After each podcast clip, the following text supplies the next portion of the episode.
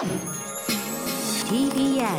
Podcast 生放送でお送りしたら明日のカレッジ金曜日武田砂鉄ですここからはニュースエトセトラ TBS ラジオの澤田大記者と1週間のニュースについて話していきます澤田さんよろしくお願いしますこんばんはよろしくお願いします。先ほどもねあのリスナーの方からメールいただきましたけれども、はいはいはい今週から澤田大樹さんと宮原ジェフリーさんのはい。ポッドキャスト番組選挙道楽があ、ごめんなさい。始まっ政治道楽です。政治道楽ですよ原稿が間違えて政治道楽始まりましたね。はい。これがなんと結構評判がよろしいということらしいじゃないですか。た。はい。うん。おかげさまで。おかげさまで。ありがとうございます。ね。はい。大体聞きましたけどまあ想像通りのインディーズ感。インディーズ感すごいでしょ。ね。でなんせスタジオ使ってないですから、ね。そうですもんね、はい。あの澤田さんと宮原さんが喋ってでたまにこう女性の方のね。遠くから声が聞こえてくる。そうそうそうそう、はい。オーオーディエンスみたいな声が入ってきて、その声がまたもうすごい遠いんだ。遠い。すごい遠い本当に物理的に遠いとこから やっててですね。えそう、あれも、えい5本撮りだったんですよ。えうん。む無茶なんですけど、はいはいはい。で予算がなさすぎて。うん。で5本撮りしてあのやり方がちょっとあこれはまずかったなと編集してて思ったので、うん。あの昨日あの第2回目の収録があったんですけどその時はもうちょっと近くに夜。の方が来てくれて、近くに寄るうん、っていうとこからまた。でもなんかこう聞いてるとねあこれこれから本ちゃんにいろいろ加工するのかなっていうそのなんか非常にインディーズ音源感がありますよね、まあそうですよね、ええ。これからプロの手にかかるのかなっていう感じのがそのまま流れてるっていうのがまたいいじゃないですか、まあこのまま突っ込んでいく感じですよね、うん、でもまああの第何何話かとかエピソード2か3であの末松そ議長？委員長のあの音声なんかもね今日もおいおい出てきますね。使いながらはい。そういうまあセッションなんかでいろいろこう音声使っていろいろ紹介するってことありますけど、あれやっぱり当然人の肉声だからさ、はい。なんかそのやり取りの感じ、んうんニュアンスが分かっていいんでそういうの結構積極的にやってほしいなとリスナーとしては思いましたありがとうございます、うん。リスナーの意見受けたまわりました、ねということで、そういろんなパターンをね1周目は試してて。えそうなんですよ。雑談だけの人か。えうん割とお勉強っぽい感じの人。うん。あとはああいう音を使って。音を使ってね、はい。なのでじゃあこの政治道楽は来週からはどういうペースなんですか、来週からはあの月曜の午後5時うん、の週1更新にしばらくはしていこうと思うんですけど、うん。まあなんか例えばね選挙とかあったらまたうん、事態は変わるという。そうですよ。だってねいつも選挙やるたびに7時間8時間喋ってる2人だからそれは クレイジー配信ねもしね選挙始まったらどっかパート分けて30分ずつやるとかそういうのは当然求められると思うんで。そのためにあのねあの、うん。YouTube チャンネルをちゃんと別に作ったっていう。なるほど。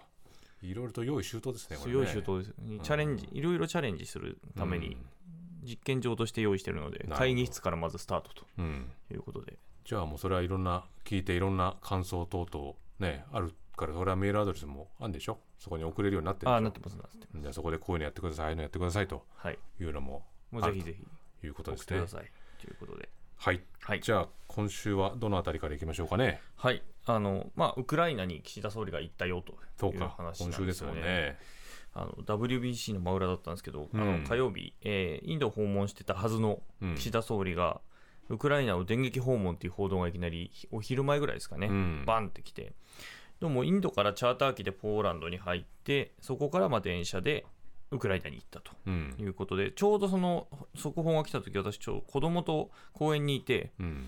遊んでたら、近くでわーって歓声が上がったんで、うん。でそれで携帯見たら、ああのウクライナ行ったっていう速報が来たんで、うん。おおと思って、みんな岸田総理のウクライナ入り、そんな嬉しいのかなと思ったら、うん。WBC の準決勝で満塁ホームラン決めた時の歓声だったんで、うんあれっていう、さよならの時かな。そううんなのかな、はい。まあ、私は、まあ、その時に見てないっていうね、つまり見てない。そうですよね。だってこれ満塁ホームランじゃないと思うけどね。あ満塁じゃないの？う んあそうなののさよならホームランあさよならホームムランだ。いやでもこれでもだってインド訪問しててその後夜な夜な抜け出したってことなわけがね。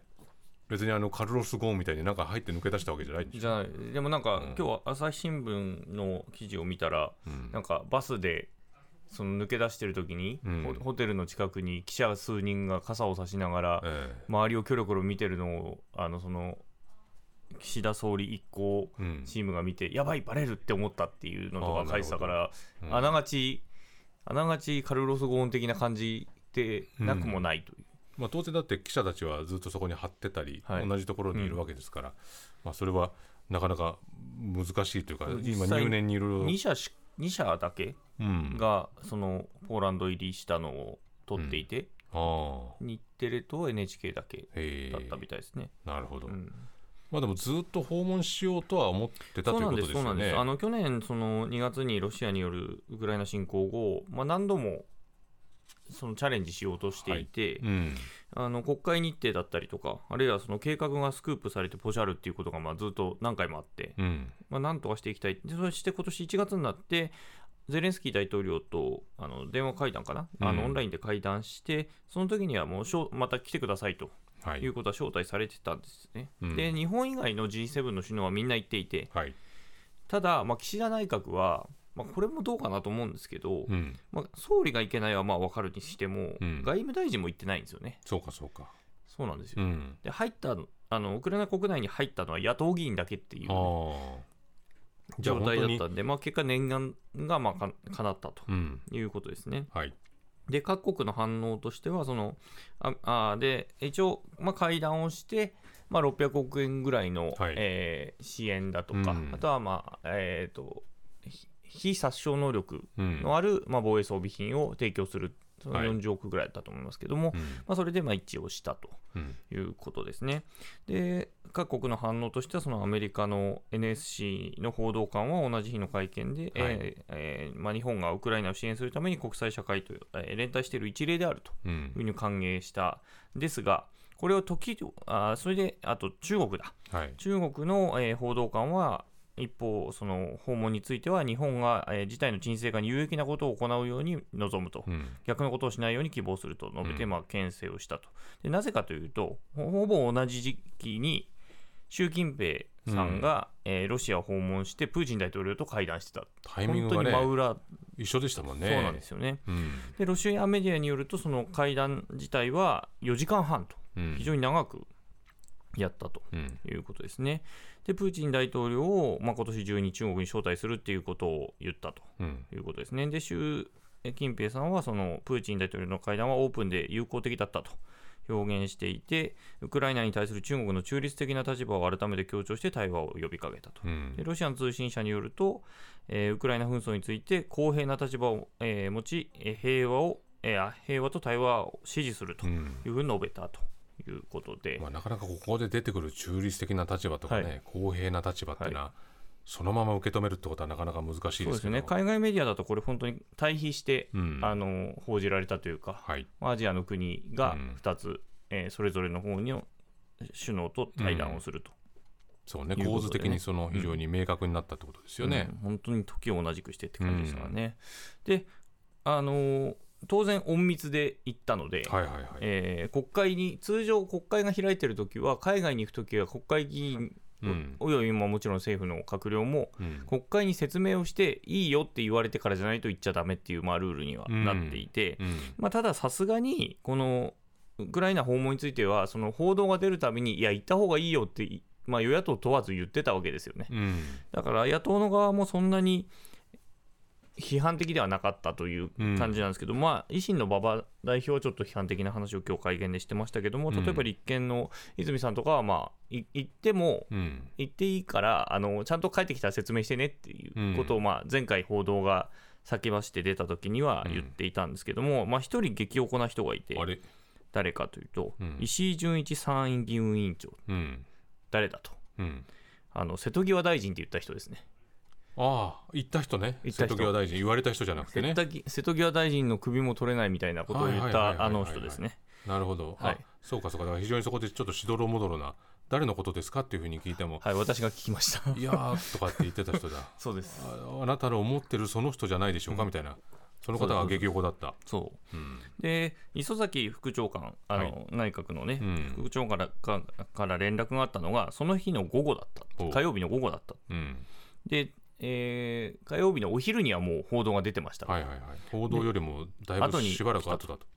で対応が悪いと。国会軽視だと、うん。まあ激おこだったとうん。いうことで、まあまあ、通常やっぱり事前に了承を受けるのが慣例だったけど、まあつまあ、バレると大変なのでっていうことで通告しなかったってことなんですけどね。まあでもこういう戦闘状態にあるところにまあ総理大臣行くのがまあ戦後初とうん。いうふうに出てましたけど、まあこれからじゃあどういう時だったらこういうね通告なしでも行って許されるのかとか、その基準というのはやっぱり問う必要はあるのかもしれないですね。うんあらかじめまあこれいずれにせよ岸田さんそのうち行くのだろうっていうふうに国会内でなんとなくこうね問われてたのだとしたら、じゃあどういうことにしますかっていうのはね事前に協議があってもいつ行くってことじゃなくてね、うん。どういう手続きにするかっていうことはまあ決めることもできたのかなとは思いますけどね。まあ、でもこれ、あともう一つ謎なのが、衆参でどうも電話が行ってた人と行ってない人がいて、あでどちらかというと参議院系の人にはあんまり行ってなかったんじゃないかっていう説があって、まあ、この石井さんのとこ、まあ、議運委員長なので、うん。それこそ許可する立場の人のところには連絡行ってなかった俺んとこ来てないみたいなでも、え党幹部には、うん。その電車の中から電話してたみたいな話もあって、だそういうなんかこう手続き上の問題よりもなんかちょっとプライド的なところもあるんですかね。メンツみたいなところうんもあるかもしれない。ですねところに連絡来ないであいつのところ連絡行ってるんだみたいな。うん。うん。まあ、特に今、参議院が主戦場なのに、はい。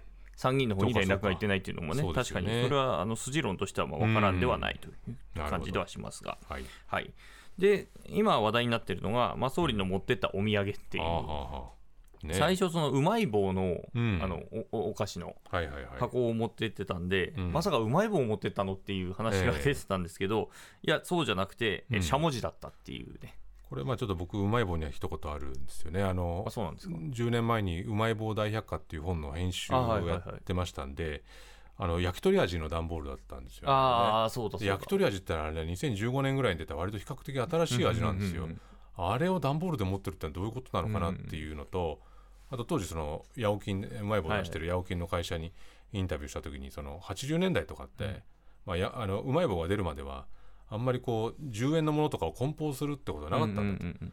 だからそれを梱包して売るっていうためにやっぱり段ボールもすごく強いものにしなきゃいけないと、だから潰れちゃうじゃない潰れちゃうし。だからあの段ボールは結構特別なんだっていうことをしてたんで、段ボールのチョイスとしては悪くない。そういう意味ではちゃんとロジスティックスうんたができてただまあでもそれがあの、あのまああれうまいもんって言うんですけどねあのキャラクターね、うまいもんが映り込むからまあいろいろなねメッセージになるからなんであれ持ってったのかなとは思うけど まあしゃもじだった、はい。特に必勝と書かれたやつで、なんかあの勝縁起物うん。なんですね。はい。あの飯取ると。うん飯を取るから飯取るっていうので、うん。あの勝つっていう意味を持つやつなんですけど、うん。まあ、今日参議院の予算委員会で立憲民主党の石垣議員が、まあ、必勝というのにはあまりにも不適切ではないかとえいうふうに通ったんですけども、うん。岸田総理は外交の慣例として地元の名産のお土産を持っていくことはよくやると。で地元の名産についてその意味を私から申し上げることは控えます、うん。じゃあ意味はあるんだなっていう。ここはでもやっぱり控えちゃいけないところなんじゃないですかね、だってそれ必勝っていう文字を持ってって、地元の名産で持ってってるわけだからね。ロシアを潰せとうん。いうことですかね。っていうふうにそれはここで申し上げなくてもそういうメッセージとして伝わるだってか書いてあるわけだからね、うん必勝って必ず勝つですからね。うん。でそれについて立憲民主党泉代表、今日の記者会見で、え必勝しゃもじを送るというのはどうも違和感が拭えないと。いつでも地元をアピールすればいいというものではない、ここは緊張感のなさを露呈したと。うん。いう、まあ、疑問を呈したと。うん。まあここはちょっとやっぱりもうちょっと言葉を尽くして、ん。あの語ってほしい話してほしいとは思いますけどね。で、まあ、今週も予算委員会がもう、えーまあ、佳境とうん。いうことで、はい。来週の火曜日には多分成立をするであろうとはい。いうタイミングではありますが、今週もやってますということで、まあ、月曜日の予算委員会ではあの例の放送法の解釈をめぐる審議の中で、うん。先週だったと思いますけど、高市大臣が、私を信信用できないなら質問しないでくださいと、うん。まあ、立憲民主党の杉尾議員に言ったことについて、まあえー末松委員長、予算委員長から冒頭、厳重注意があって、うん。でそれに対して、私の答弁、えー答弁を拒否していると受け止められて、えー国会審議に迷惑をかけることは私の方ではありませんと。うん国会において、えー質問をいただいたら、真摯に、えー答弁するよう心がけてきた、今後もそのように努めていくというふうに述べて、えーまあ、釈明をしたと。はいでその後、えー与党の議員とやり取りがあった後に、あじゃあもうここまでで、えー大臣に結構です、退席してくださいって言ったところで、高市大臣を末松予算委員長で呼び止めたんですよ。うん冒頭注意したんだけども、さらに呼び止めて、ちょっとお待ちくださいと。うんで信用できないから質問をなさらないくださいというのは、これは表現としては全く適切ではないと思っております。うんで閣僚が国会議員の質問する権利について揶揄したり、あるいは否定したりするっていうのは本当に大きな間違いであると思うんです。うん私ども議会人が質問するにあたっては、政府に入って答弁する方も質問する側も、基本的にはやはり敬愛の精神というのは私は必要だと思っております。うん私が野党の時代の時でも野田総理に質問した時に本会議予算委員会であったんですけれども厳しい言葉で攻撃的に言ってもやはり根底には敬愛の精神を持っていたというそういう意識、えー認識のもとでございますとそういう意味で、えー私は信用できないから質問をなさらないでくださいという表現についてはこれは適切な表現ではないんである面敬愛の精神を、えー忘れているという言葉だと思っておりますので、この部分だけはぜひ省いていただきたいということそういうことを思っておりますと、うん。まあしっかり注意。なんかおっしゃる通りというふうに思いましたけどもね、もう末松委員長はあの自民党選出の委員長で、まあ、先ほどあの取り上げた政治当落という、えーポッドキャストでも、はいはいはいちょうどここのやり取りがある前に収録してたんですけど、うん。まあ、この間の予算委員会の回しがすごく紳士的であるというか、はいはいはい。あのかなりフェアにやっていたところを取り上げたんですけども、それが本当に今週も出たとうん。いうことですね、まあ、参院でもやっぱりこういうことがあって、議会人としてのある種の矜持を見たっていう感じがしていて、でじゃあ、この注意されてる間、うん。高橋さんはどんな感じだったかっていうと、はいはいはいほとんど下を見てる、うん。で下の資料見ながら、うん。もう議長にあ委員長に目を合わせずにうん。いて、なんなんだろう、この人っていう。うん。こんだけしっかり注意されることそうそうないのに全然こう目を合わせないというか、うん。まあ、こういう時の細かな姿勢にやっぱその人の人となりが出るなっていうふうに思っていて、やっぱこれはすごく対照的な2人になったなっていうふうに思いましたね。うん。うん。だってこれだけ言葉を尽くして、まあ、あなたのために言いますというふうに言ってる時には、普通こうそちらを見てね、うなずくなり何か反応すると思いますけど、そうではなかったとうん。いうことなんですね。そうなんですね、うん。でこのこれに関連して高市大臣、火曜日の記者会見で、うん。まあ、当時あの、70枚以上の文章の中で見て取れるのは、はい。事実上、やっぱりその磯崎さんと総務省が進めていた話で、うん。その中で高市さんがかなりあの外されてたっていうのは、やっぱりあの資料全部見るとよくわかる、そういうプロセス内でなんかこう外れてたと。うん。担当大臣なんですけどね。うん。えで、それで、えーそれについて外れてたんじゃないの？とうん。記者から問われて、まあ、一連の経緯といいますか、そういったところから残念ながら完全に外されていたのかなというふうには思いますが、それ以上のことは私には分かりませんと。やっぱちょっと悲しい一言を、うん。まあね、自分を総裁選の時に押してくれた安倍さんの内閣の時にも、自分は外されていたっていうことがやっぱり分かるっていう、うん。なかなか切ないあの、文章ではあるんですよね。うん。うん。で昨日の予算委員会でも、まあ、この件、質疑行われたんですけれども、うん。昨日ツイッターで高市さんがその質疑終わった後に、今日のテレビ予算委員会は、切り取ることなく中継されるので、私にとっても濡れ衣を晴らす絶好の機会でした。立憲の委員から通告があり、喜んで出席しましたが、一方的に私を批判して悪人イメージを植え付け、私は挙手しても答弁させていただけず、辛すぎますと。うん。ツイートして、まあ、それに7万あ9万いいね、9万いいね9.7万いいねつくと。結構このところご自身のツイッターでね、はいこういう手の発言というかあの結構こう、まあ、支持してくれてる人たちに向けてのツイートみたいなのが増えてきてますね。でまあ基本的なことなんですけども、うん国会議員あの国会質疑っていうのは大臣が言いたいことを言う場では当然なくて、はいはいまあ、誰に答弁させるかは基本的には委員長が決めるもん、うんまあ、つまり末松さんが決めることなんですよねで。すね。で根本的なことはやっぱりちょっと分かってないツイートだなというふうに思っていて、あの佐哲さん、オープニングでも触れてましたけど、これ、やっぱ限られた人への言葉なんだなっていう、そね。でそれに対してやっぱいいねがつくっていう。う、ん。うん。だからなんかそこだけを大事にしてるというのか別にその私の話を聞いてくれっていう回ではないわけですもんね。うんそうなんですよね。そこに立ち返らないとでしかもいけないね。今日もなんですけど、あの日本維新の会の音喜多議員の質疑でも長々とうん。ずっと答弁していて、まあ、そういう意味でもなかなかこの大臣としてどうなんだっていうところはね、ちょっとあるんですよね。ううん。んそうですよね、このはい。議会をこう運営していく上でもね、はい。こういう時間の使い方でいいのかというね。で議あの委員会に対してあのその高市大臣がの、えーやり取りが書かれたあの例の文章がい示されたんですけども、まあそれについて釈明した説明の部分を、えー国会に対しては示してたんですけど、うん。それをホームページにあ今アップしていてるんですけども、そこが結構なかなか見どころがある中身でうん。例えばそのまあここでも触れましたけど報道番組の見比べ私しませんっていううん。話をしている中で、えーその後ろに時間に余裕があるときはもっぱらドラマとバラエティを好んでいますっていうプチど、うんプチ情報が入っていて、はいはいはい。これ以前羽鳥さんのファンだっていうプチ情報に続きこううん。小ネタを挟んでくるっていう、あのー今だからその「ウィルと花田」っていう雑誌でね、両方とも、はいはいはいあの高橋さんが関東を飾ってるんですけどそれ僕は両方読みましたけど、はい両方とも羽鳥さんの話題が入ってますね。あとこういうテレビの見方が私はこういう生活なんでこうなんですよっていうふうに書いてあるんですけど、まあそれはあの先週も言ったかもしれないけど別に今回のこのね 放送法のうんぬんかんぬんとは関係のないことですからね。そこそう盛り込みたいっていう、ね、盛り込みたいんですよね。っていう意識がすごい見えてやっぱり高市さんの人となりがこの方の質疑ですごくわかるっていううん質疑もそうですね。まあこういう含めたこういう振る舞い方向でに持っていきたいんだろうなというね、うん。すごいよくわかるなというふうに思いましたね。で予算委員会、あの今日の石垣議員、さっき言った石垣議員は改めてこの捏造かどうか確認した上で、はい結構ロジカルな質問をしていて、うんあの公務員が文書を捏造した場合どうなるんですかとはいいうことを官僚に次々聞いていくんですね。うんで人事的に見ると、これ、懲戒処分になりますと。うんじゃああの、法律的に、刑法的に見ると、これ、虚偽文書作成罪になりますと。でかつ、これ、公務員がそういうことをやってるのを犯認めた場合、うん。分かった場合については、これ、申告しな告発しなきゃいけないと。うん。刑事訴訟法上であの告発する義務が公務員に関してはあります。そこでいろいろこう虚偽なんか不正があっ捏たとしたらあそれは捏造してるというふうにちゃんと、分かったら表にして。そう出さなきゃいけないと。うんで、高市さんは国家あの大臣なので、当時、で今も。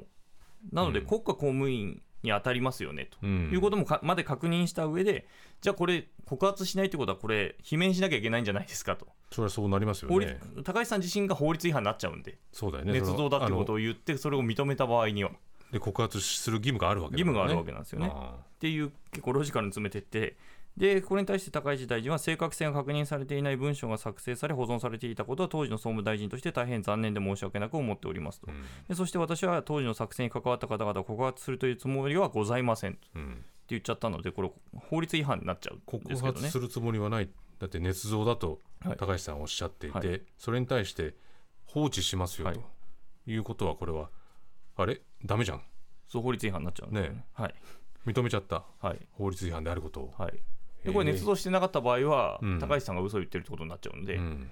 それはそれでまた大臣としての資質がどうなるんだ、まあ、これ最初から言ってる話なんですけどね。まあ、いずれにせよいずれかはどうにどうなるっていうことだから。そうなんですよこのままじゃいかんよね、はい、で、まあ、石垣議員は罷免を求めたんで、岸田総理はどうかって聞くと、いや、これ、論理の飛躍ですと。うん。で、正確性についてまず確認しなければいけないということで、総務省においてこの確認、えーこの作業を行っていると、こういった状況にありますって言ってるんですけど、総務省は事実上、これ、確認作業を終えていて、そうだね。この文書ほぼ、ほぼほぼうん。うちが作ったものだしっていう、はい。まあ、内容不正確なところはあるけどとは言っているんですけどね。まあ、しかもまあ岸田さん、まあ、論理の飛躍というふうにおっしゃるけど、まあ、この高市さんに関してはね、ご自身でその国会の場でそうなんですよね。言ったことだから割と飛躍というかススタート地点の話をずっとしてるから飛躍という言い方は正しくないんじゃないかなとは思いましたかね。まあ、若干ね、ご自身がそれ言わなきゃよかったのにっていうことではあるのでね。うんそうですね。うん、っていうことで、ない。で総理をめぐっての国会質疑でもう一つはい。動きがあって、うん。木曜日、えー立憲民主党の田名部議員が、今月19日に広島で行われた岸田文雄後援会新春御礼会というのがあって、まあ、その中で G7 広島サミットのロゴマークが使用されたタレマークがまあ中で掲示されて、うん、かつあのひ広島サミットのロゴが入ったお土産、まんじゅうと岸田さんの印がこう押された、まんじゅうが配られていたことが、えーこれ外務省の定めているこのロゴの使用条件から見て不適切だったんじゃないかっていう質疑が。あったんですね。うんでこのロサミットのロゴについてはその外務省が書いていて特定の政治思想宗教等の活動を目的とした使用はしないことっていうふうに書いてるんですよ。うん、でこれはあの岸田さんの、えー講演会のやつなんですけども、うんイベントだったんですけど、これ、はいはいはい政治資金パーティーなんですよ。はいはいはい。はい。ものすごい特定のものすごい政治活動。でそれについて、えー今日の予算委員会で立憲民主党の小沼議員がうん。それについて問うと、ロゴの使用、この目的が、えーサミットの機運醸成であるという判断に基づいて申請を受け入れていただけたとうん。いうふうに、えー申請した側の立場からは考えておりますと。うんなんか大事なところに答えてない感じしますけどね。でさらそれに対して小沼議員は申請されて、えー承認されたけれどもその使い方が思い切り政治活動をやっているという意味で条件に合致してないんじゃないのかと。うんで正直、早稲田の後輩として恥ずかしい思いですよと、うんあの岸田さんは早稲田で、小沼さんも早稲田先輩政治家たる総理というのは、自ら襟を正して、潔く非を認めていただきたいとうん。いうふうに言ったんですけど、まあ、まあしゃもじの件といい、まんじゅうといい、まあ、地元のことなんですけど、うん。なんか直接、さすがにやっぱり岸田さん関わって、これも、いや、これはしゃもじ持ってこうって言ったわけではなさないだろうし、はい。まんじゅうにロゴをプリントしたれっていうのを岸田さん本人が言ったとは、まあ、思えないんですけど、うん。やっぱりちょっと小ささっていうか、うんそうね。だから 何かこれがあった時にピシッと答えればいいだけの話という感じもするし、これは不適切でしたって言うなら言うでできると思うんですけど、なんか全部曖昧にしようとする癖がありますよね、この人なんにはね。かちちある種の小ささみたいなのがすごい伝わってくる質疑が今週うん。相次いだなっていうふうに、まあ、聞く方もあれだけど、うん。聞かれる中身がひどいなっていうそうです感じねですね。うん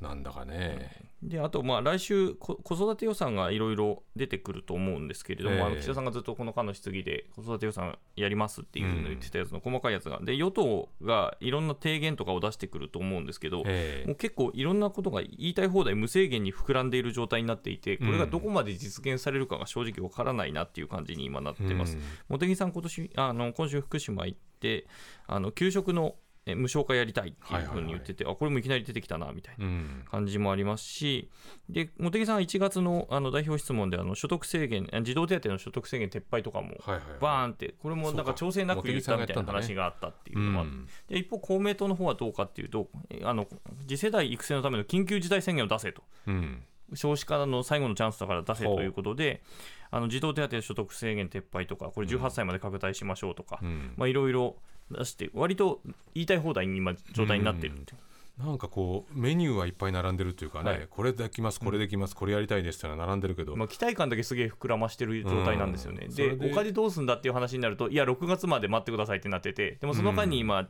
あの統一地方選があったりとか、そうですよね。補欠選挙があったりとか、今、期待膨らんだ状態で選挙に突入していくっていう状態であるってことを分かった上で、ちょっと見ていきましょうっていうことですね。ね運営資金不明なのにメニューだけ豪華っていう レストランはなかなかないと思いますけど、まあ、これから具体的にどこまでできるのかということなんでしょう。